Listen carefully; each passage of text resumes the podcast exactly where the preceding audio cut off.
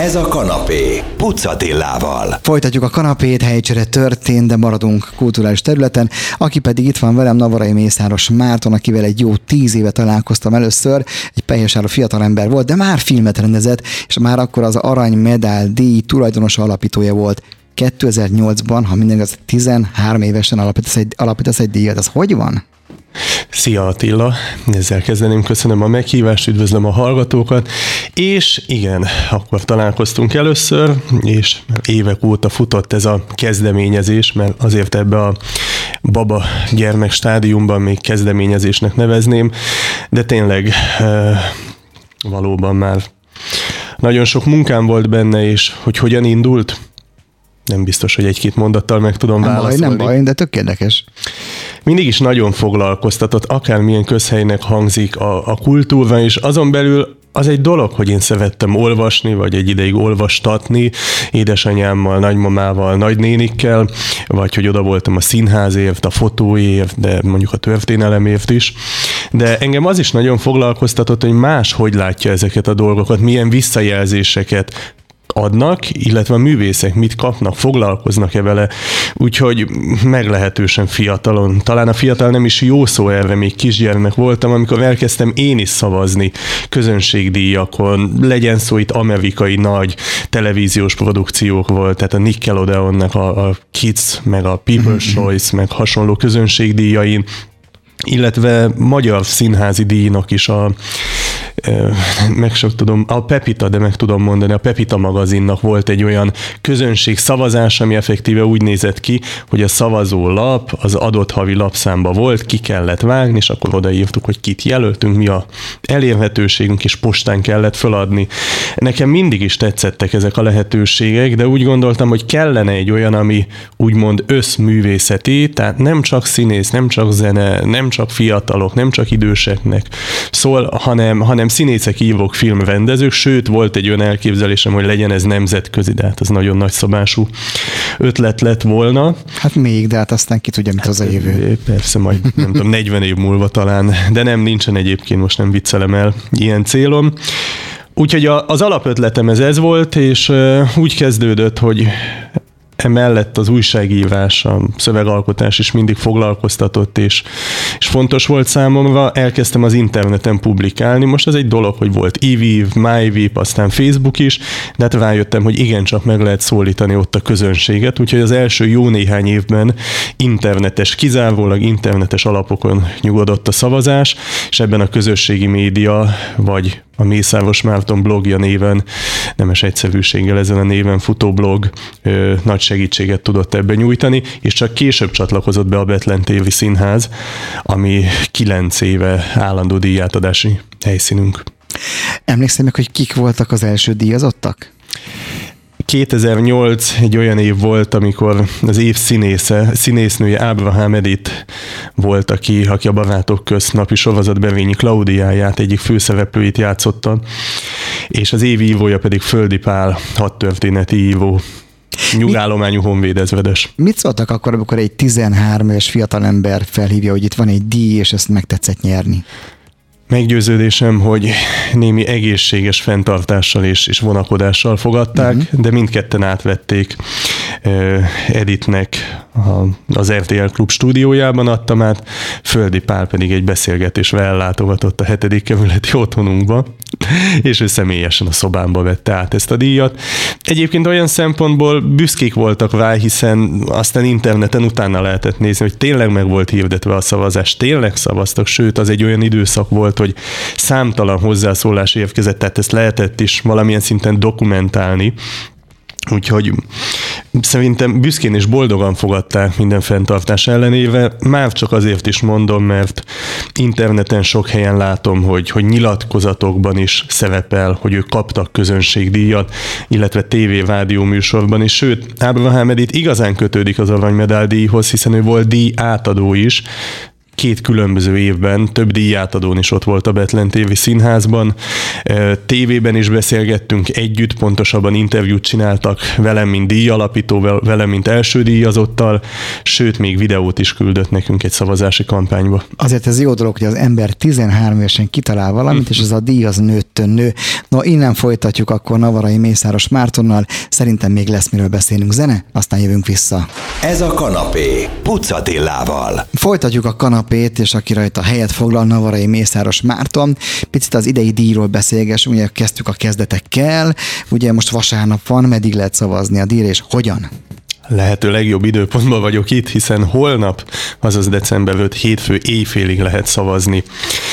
Hála Istennek minden évben egyre nehezebb és hosszabb válasz igényel az, hogy én ezt elmagyarázzam, hogy hogyan, mert idén van egy új szavazatleadási helyszínünk. Ezeket te hozod, nem? Hát akkor te magad bonyolítod. Én bonyolítom, igen, de ez egy, ez egy ilyen kellemes, kellemes uh-huh. nehézség. Alapvetőleg a Betlen TV színházban Budapest 7. kerületében lehet leadni egy szavazódobozba a voksot, vannak kihelyezett papírlapok. Viszont, ha valaki nem ott szavazna, semmi akadálya nincsen, mert Debrecenben, Debrecen 110 éves művész moziában, az Apollo moziban is lehet szavazni.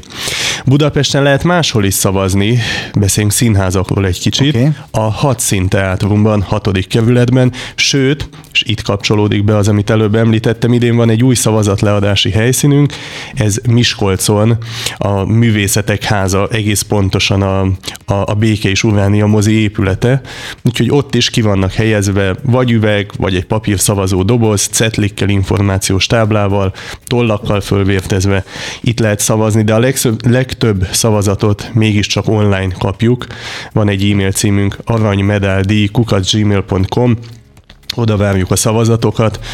Sajnos idén összeszinkronizáltam a különböző gmail-es fiókjaimat, úgyhogy folyamatosan pittyeg a telefonom. Az jó, hát akkor és jönnek folyamatosan a jönnek a szavazatok. Úgyhogy én még mindenkit arra buzdítanék, hogy ebbe a, nem tudom, köztes fél napban, egy napban szavazzon. Tessenek hétfő, szavazni. Hétfő éjfélig. Vannak ö, szavazók, akik már, már a neve ismerős, vagy aki ó, mindig... Ó, hogy oh, ne lennének, sőt, van is egy olyan e, tulajdonképpen színház fanatikus fiatal ember, aki évek óta szavaz, de tényleg tehát 6 vagy 8 évről beszélünk, és 2016 magasságában megkérdezte tőlem, hogy eljöhetne-e a díjátadóra, úgyhogy azóta édesanyjával egyetlen egy alkalmat hagytak ki, mindketten törszavazók, mindig jönnek, de egyébként vannak nekem is olyan személyes ismerőseim, barátaim, kollégáim, akik már néha szeptember közepén végén kérdezik, hogy na idén mikor kezdődik a szavazási kampány. Pontosan mit nyernek ezek a művészek, akik megnyerik a szavazást? Közönség szimpátiáját. Nagyon fontos. De hogy ez miben manifestálódik, azért azt elmondom, mert büszke vagyok rá, hogy a tavalyi 2021-es évtől Szevedi Sárva Momén végzett üvegtervezőnek egy nagyon kiváló, különleges üveg alkotását, ami, ami homokfú volt, csiszolt, és ez tartalmazza, és egyébként egy fatalpazaton áll, és nagyon szép szimbolikus értéke van, és ez tartalmazza egyébként a kategóriát, az évet, a díjnevét és a művész nevét is, úgyhogy ez egy egyedi alkotás, de emellett azért az az élmény, hogy valaki úgy vesz át egy közönségdíjat, hogy tudja, hogy egy semmiből jövő kezdeményezés, aminek 14 éves háttere van, és mégis meg tud több ezer, több tízezer, néha több százezer szavazót mozgatni, az, az szerintem mindennél több, és nyilván nem beszélhetek díjazott művészek nevébe, de tapasztalom, hogy azért őszinte könnyek, őszinte mosolyok, őszinte meglepettség, elérzékenyülés jellemzi őket a díj átadó pillanatában. Na, innen folytatjuk az első két szegmensben, az aranymedál díjról beszélgettünk, és nem is mondtam Mártonnak, hogy a beharangozóban én milyen jelzővel illettem őt, úgyhogy itt az ideje, hogy ezt elmondjam. Úgy konferáltalak fel, hogy egyfajta kulturális polihisztor.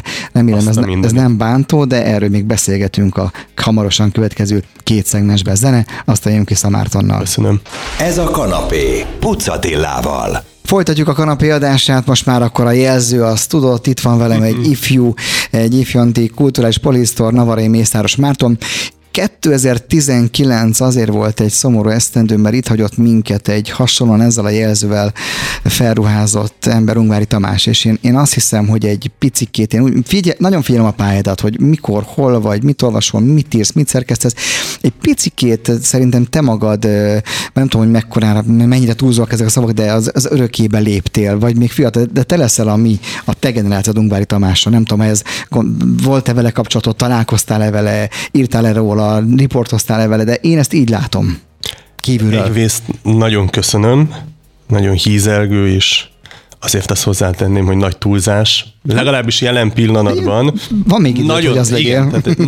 nagyon-nagyon jó lenne, és nagyon bízok benne, hogy egy napon olyan fele annyi tudásnak mondjuk így lehetni uh-huh. birtokosa, mint, mint uh, Hungvári Tamás volt és föltetted azt a kérdést is, hogy volt-e bármilyen kapcsolatom vele, több különböző fajta jellegű kapcsolatom volt vele. Kezdjük, ut- kezdjük ott, hogy ívó olvasói kapcsolatom volt, hiszen az ő enciklopédiáját sok más műve mellett, fordítása, dráma fordítása mellett olvastam tanultam belőle, nagyva tartom a mai napig, kiemelt helyen, például ha az enciklopédiával beszélünk, azt hiszem négy kötet díszdobozban, kiemelt helyen a szobám egyik könyvespolcában talál, vagy könyvespolcán található. Ugyanakkor interjút is készítettem vele több alkalommal, voltam a Népszava napilapnak újságírója is, napi nyilatkozatok, hozzászólások tekintetében is többször hívtam telefonon, és egy magánkapcsolat is éppen emiatt kialakulhatott köztünk. Könyvhéten, könyvfesztiválon ugyanúgy találkoztunk, e-mailt is váltottunk, és, és több esetben telefonon is beszéltünk. Volt, hogy ő, hívott engem, volt, hogy én hívtam, volt, hogy segítséget, tanácsot kértem, a meglátásával voltam kíváncsi, és ez a nem is tudom minek mondjam, egészen hatalmas, páratlan tudás, ez egyfajta olyan humánummal és, és segítőkészséggel találkozott, ami, ami példaértékű. Egyet gondolunk, azért milyen szerencsés voltál, hogy, hogy ilyen kapcsolatban voltál vele. No, egy picit más téma. Nyári Krisztián azt nyilatkozta, hogy ebben az országban 800 ezer olyan ember él az ő felmérése szerint, aki aktívan olvasat, leteszi a könyvet, és jön a másik könyv.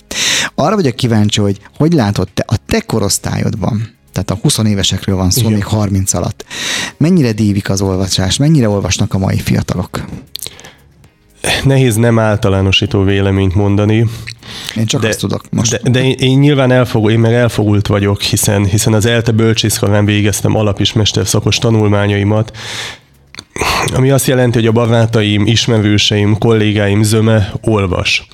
Ugyanakkor a jelenség, mi szerint egyre kevesebbet olvasunk, vagy nem azzal a figyelemmel, nem azzal a odafigyeléssel, odafordulással, belső figyelemmel, amivel kellene, ez, ez lehet, hogy valóban csökken egy kicsit azoknak a szám, akik nem így olvasnak, uh-huh. hanem felületesebben, hébe-hóba vannak sajnos olyan ö, kulturális életben dolgozó ismerőseim, barátaim, kollégáim, akik ők maguk panaszkodnak arról, hogy idejük, kedvük nem engedi, és egyébként is tudom közhely ezt is kimondani, de hát annyira fölgyorsult a világunk, annyi történés van, hogy ö, nagyon sokaknak nincs ideje, energiája, kedve ahhoz, hogy mondjuk nem egy háború és béketerjedelmű kötetet, de akár egy 400 oldalas regényt elolvassanak. De azért megnyugtatnék mindenkit. Nagyon sok tizenéves ismerősöm, barátom is van, aki olvas, és szép irodalomról beszélek. Tehát nem a ponyva, nem a fanfiction, és nem a nem tudom, bulváv kötetekről. Rádió vagyunk, ezért nem látják a kedves hallgatók, hogy Marci ide is egy kötettel érkezett, tehát Így tömegközlekedve van. és kötettel. Ez a tömegközlekedések egyik, egyik nagyon nagy, nagy áldás, hogy az ember leül, próbál helyet találni magának, ha jön idős ember átadja, de azért tud olvasni, nem? És csak a hetedik kerülbe jöttél zuglóba, és addig is néhány oldalt kivégeztél abból a könyvből. Így van, ez egyik nagy, nagy kedvenc szerzőm. Sajnos augusztusban megkéselt Salman Rushdie, brit indiai szerző, az Igazság nyelvei című kötete, ami a 2003 és 2020 közötti eszéit tartalmazza. Hát egyébként pont olvasásról, világivodalomról, illetve adaptációval, számtalan témáról szól, de hát többek között arról is, hogy mit, miért, hogyan kezdünk el olvasni, és bizonyos történetek, mint esetében mondjuk ez a keleti és nyugati világ egészen sajátos összefonódása és találkozás egy életen át elkísérnek minket. Velem is így volt.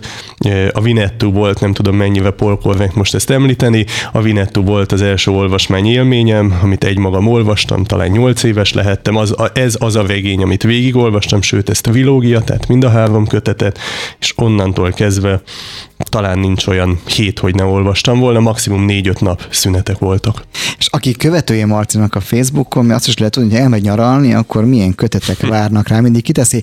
No, a következő részben arról beszélgetünk, hogy hogyan kavarodott a színház mellé, hiszen az a kulturális polihisztor jelző azért azt is megmutatja, hogy picikét a színházhoz is köze van. Ez a kanapé, hamarosan folytatjuk.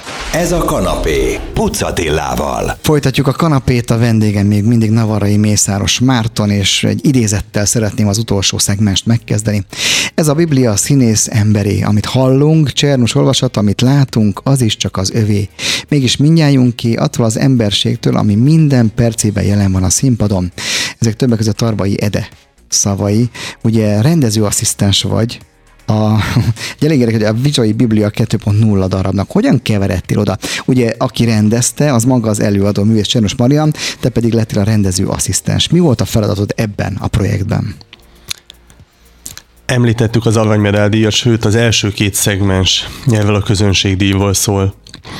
Amikor művésznő Csernus Marian Kossuth díjas színésznő 90 éves volt 2018-ban, akkor ő két közönségdíjat is kapott. Ezek egyike az aranymedál díj volt, aminek az életműdíj változatát vagy kategóriáját kapta meg.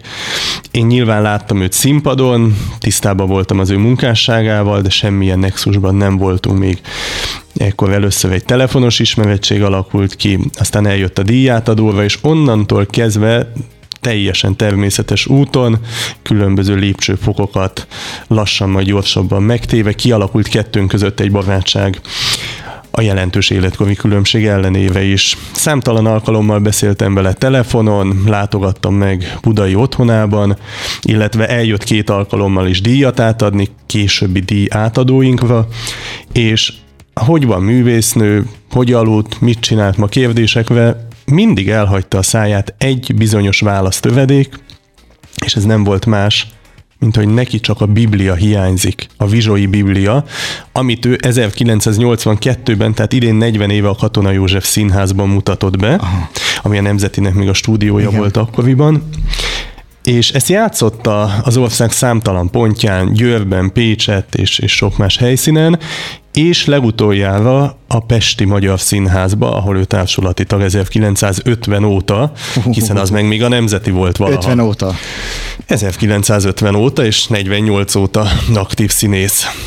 És ott játszotta 7 évvel ezelőtt is, de az elmúlt 7 évben nem és én felajánlottam neki, hogy segítenék létrehozni egyfajta búcsú előadás sorozatot, hogyha játszaná még ezt szívesen. Hát mondta, hogy ő nem viccből mondja, ő tényleg játszaná, és ő a Bibliával kell, a Bibliával fekszik, mm-hmm. tehát a, a szöveg az készségszinten benne van a fejében, úgyhogy most 94 évesen, november másodikán 7. kerületi Betlen TV színházba bemutathattuk ezt az előadást.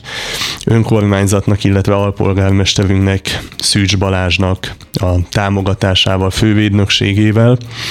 És ez három exkluzív előadás, a nézők egyszerűen imádják, mind Károlinak a 16. századi arhaikus, de ugyanakkor nagyon érthető, színpadon nagyon jól működő szövegét, amit művésznő egy maga ad elő, de hát nem tudom, 20 különböző figurát, bibliai alakot szólaltat meg. 70 percig.